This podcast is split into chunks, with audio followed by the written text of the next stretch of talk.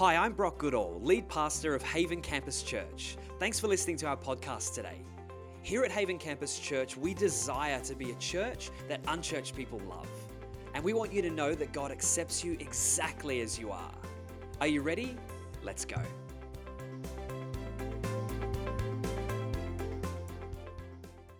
I'm really excited to be here with you guys today. I'm sorry, I sound a little bit funny. I lost my voice for over a week, which is very difficult as a parent. You cannot yell at your children when you have no voice. But we will get through today.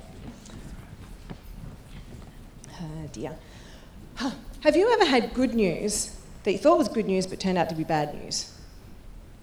Maybe not. I was reading this week about a guy who wanted to surprise his girlfriend for her birthday. And being the good boyfriend that he was, he jumped online and he found tickets for her favourite band. So he books the tickets and he books the flights to get there and he books the accommodation and everything's going well, so far so good. And he gives the tickets to her for her birthday. She's ecstatic, of course. She's really excited about this. It's her favourite band. So far so good. Tickets go on the fridge. They're there to look forward to. And the problem arises when she decides she's going to check out who the support acts are for the Red Hot Chili Peppers. And she hops online and she goes to their website and she can't find any information at all about the concert that they're meant to be going to, which leads to a closer inspection of the tickets, which some of you have already noticed. It is actually tickets to the Red Hot Chili Pipers. They are a cover band, and who knows what they play? The bagpipes. Now, if you are the kind of person who wants to go and hear the Red Hot Chili Peppers and you get tickets to go and listen to the bagpipes, your good news is probably no longer good news. So today we're going to be looking at a passage in the Bible where there's good news that's not good news, but it's meant to be good news. And if that sounds confusing, stay with me. It will all make sense by the end. Would you just bow your heads before we start? God, I just ask that you come and be with us now. Open our hearts to your message. Let me speak your words. Let it be really clear what you want us to hear today. Amen. Now, today we're starting our journey through the book of Galatians.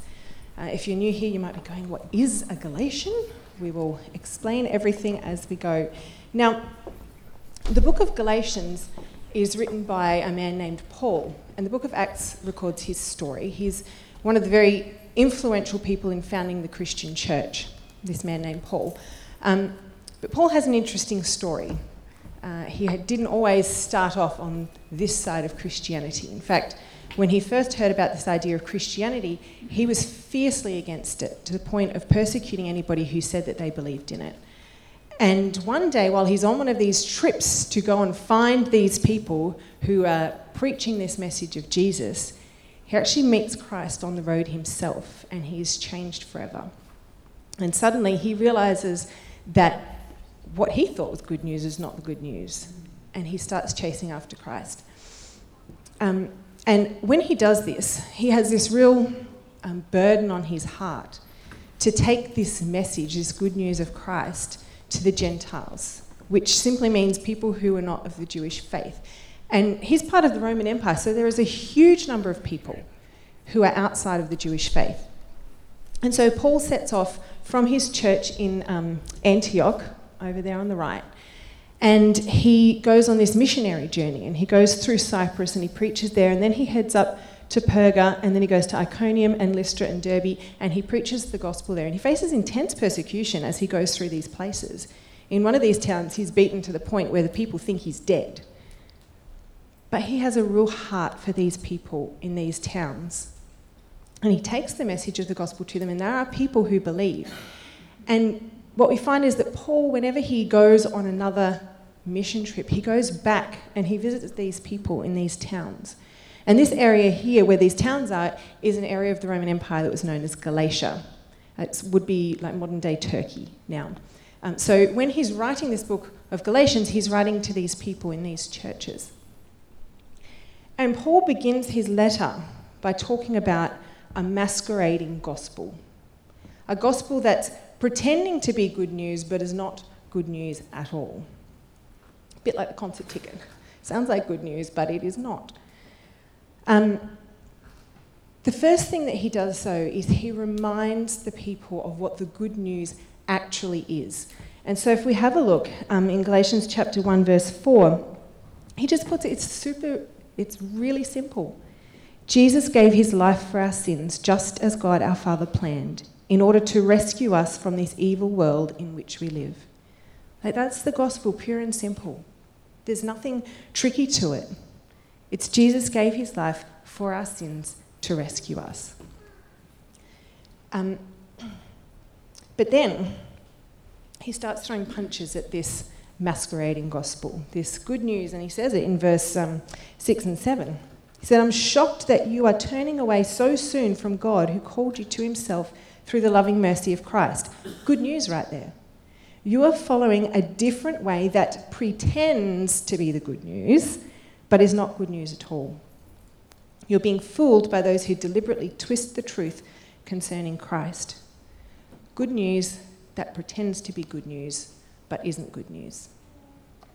And the people who are coming in and preaching this pretend gospel, this masquerading gospel, they're preaching something I'm going to call the gospel of and.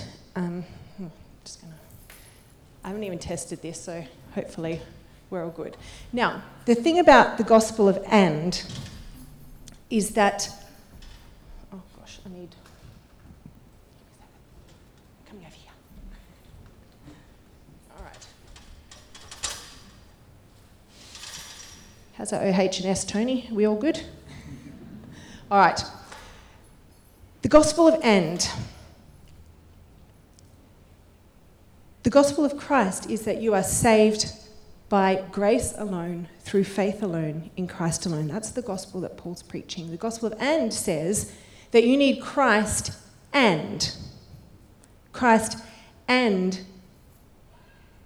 well, back then it was circumcision. Christ and following all these Jewish laws. Christ and this and that. All these ands that you're adding to Christ. And Paul is really emphatic in his response to this. He says, the gospel has no and. There is no grace and, there is no faith and, there is no Christ and. The gospel has no and. But the word and has this strong pull to it. You know, we look at this message and it sounds so simple. Like, is it really that easy?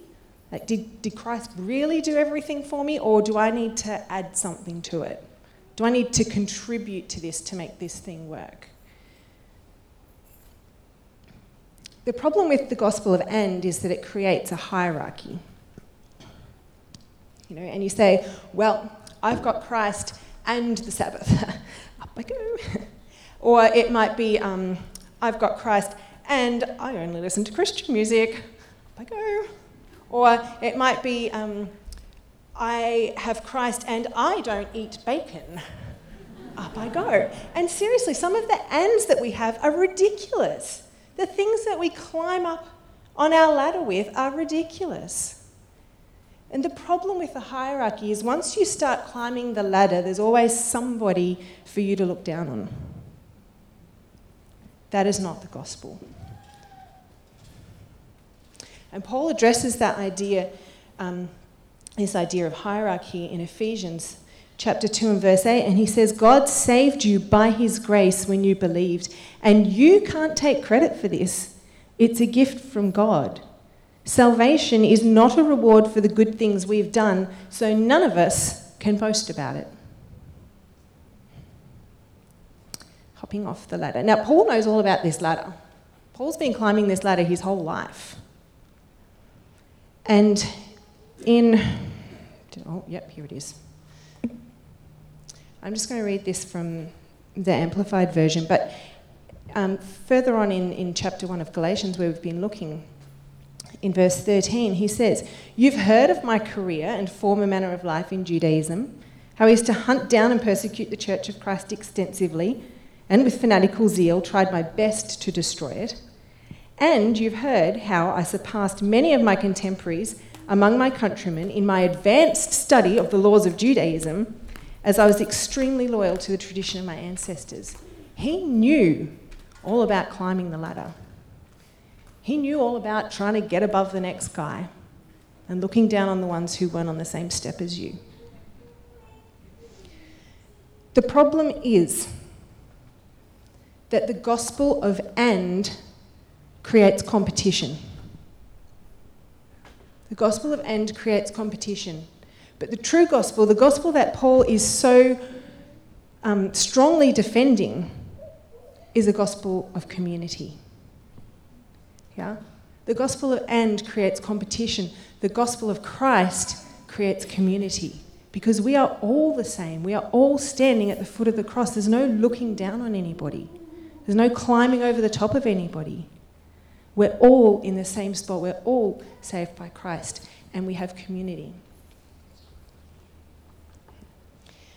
Now I'm going to keep talking about this ladder for a second, this gospel of and, because there's a lot of problems with it.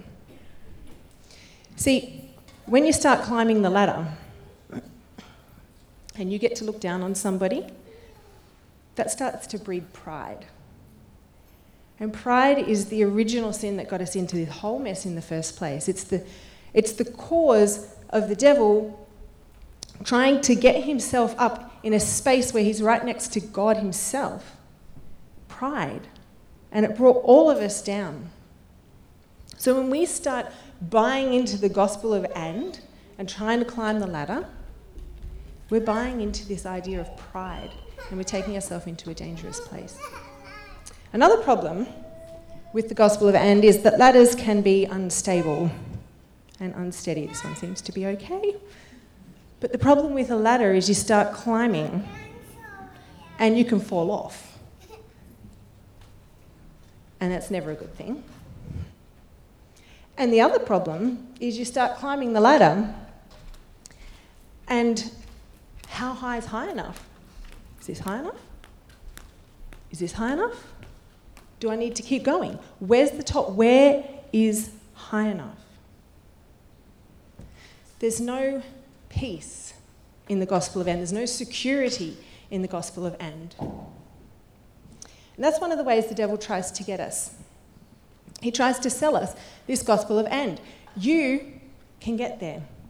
You can do this and this and this and this, and pretty soon you're going to be right up there with God. Or he takes us way over this end of the spectrum. Over here, yep, you're good enough. You can do it. Or over here, he takes us here and he says, you are nothing. You are worthless. I've seen what you have done. I know who you are. Do you really think that God loves you? Honestly, do you really think God's going to take you the way you are? You're not good enough for him. And they're both lies.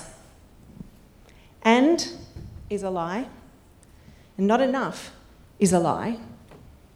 You are neither too good to need the gospel or too bad to be saved by it. That's the gospel. No and, no not enough, just you covered by grace. And as we come through the book of Galatians, Galatians is a book of reframing. Have you ever watched a movie or read a book and it's interesting and you're having fun, you're enjoying it, but you get to the end and something happens, there's like a twist at the end, and suddenly your brain just goes like, oh my goodness, and suddenly everything that you watched before means something else, yeah?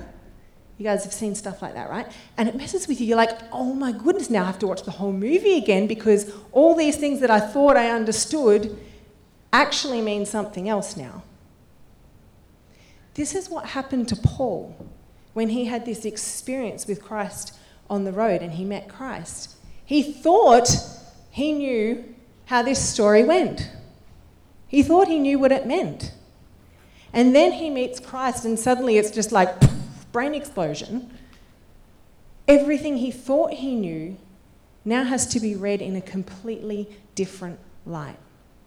It all has to be read in the light of the gospel. It all has to be read in the light of Christ.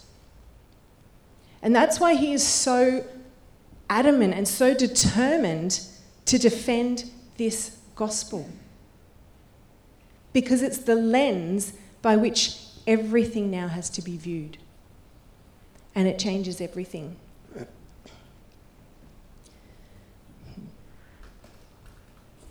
Now, Paul has read his Bible back to front and front to back, and he knows it. He probably knows a good portion of it off by heart. But it all means something different after Christ.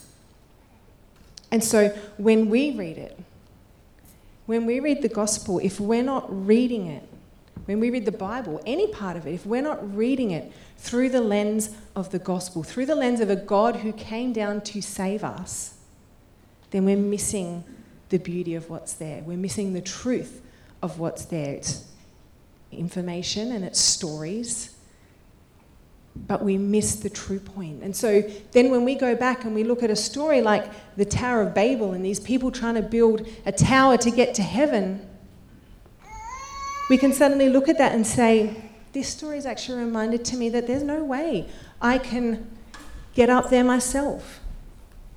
And so heaven came down for me. And when I listened to the story of Moses leading the Israelites out of Egypt, out of slavery and into freedom, it's a picture of what Christ does in my life when he leads me out of slavery to sin and into freedom in Christ. The gospel changes everything. And when I look at the story of David defeating Goliath and saving his people, it's not so much a story about a young boy with a stone beating a giant. It's about a God who would one day come and defeat our enemy and save his people. It all changes. All of it, the whole story, our story, your story, all of it reframed through the gospel. We are saved by grace through faith in Christ. Not because anything you've done. No ands, no not enoughs, just you covered by the gospel.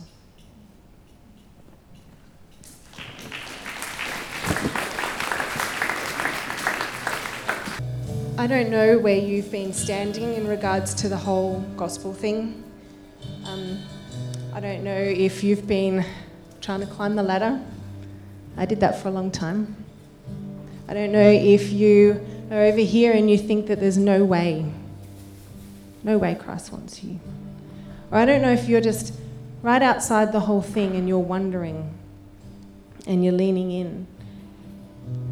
The gospel, the cross of Christ is there for all of us. And it's the place where we all gather and we all meet and we all are as one because of Christ. Nerise and Dave, do you guys mind just coming and sitting in the front row for me? If any of this has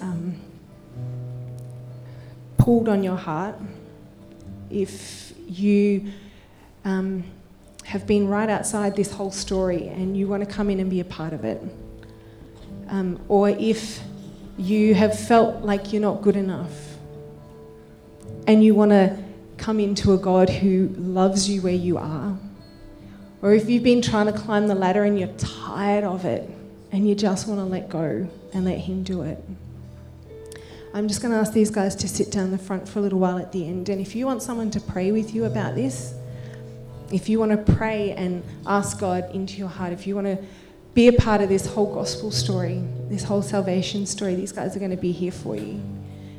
If you want to pray about letting go of the ladder, they're going to be here for you. If you want to pray about coming in and letting go of the feeling that you're not good enough and knowing that you're loved by God, these guys are going to be here for you. And would you just bow your heads with me?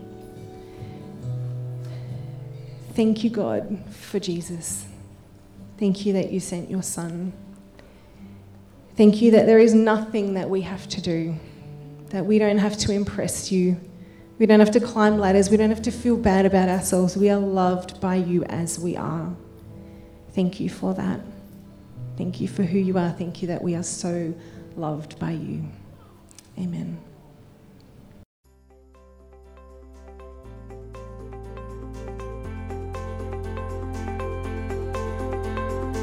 If you have any questions or want to know more, why don't you send an email to connect@havencampus.church.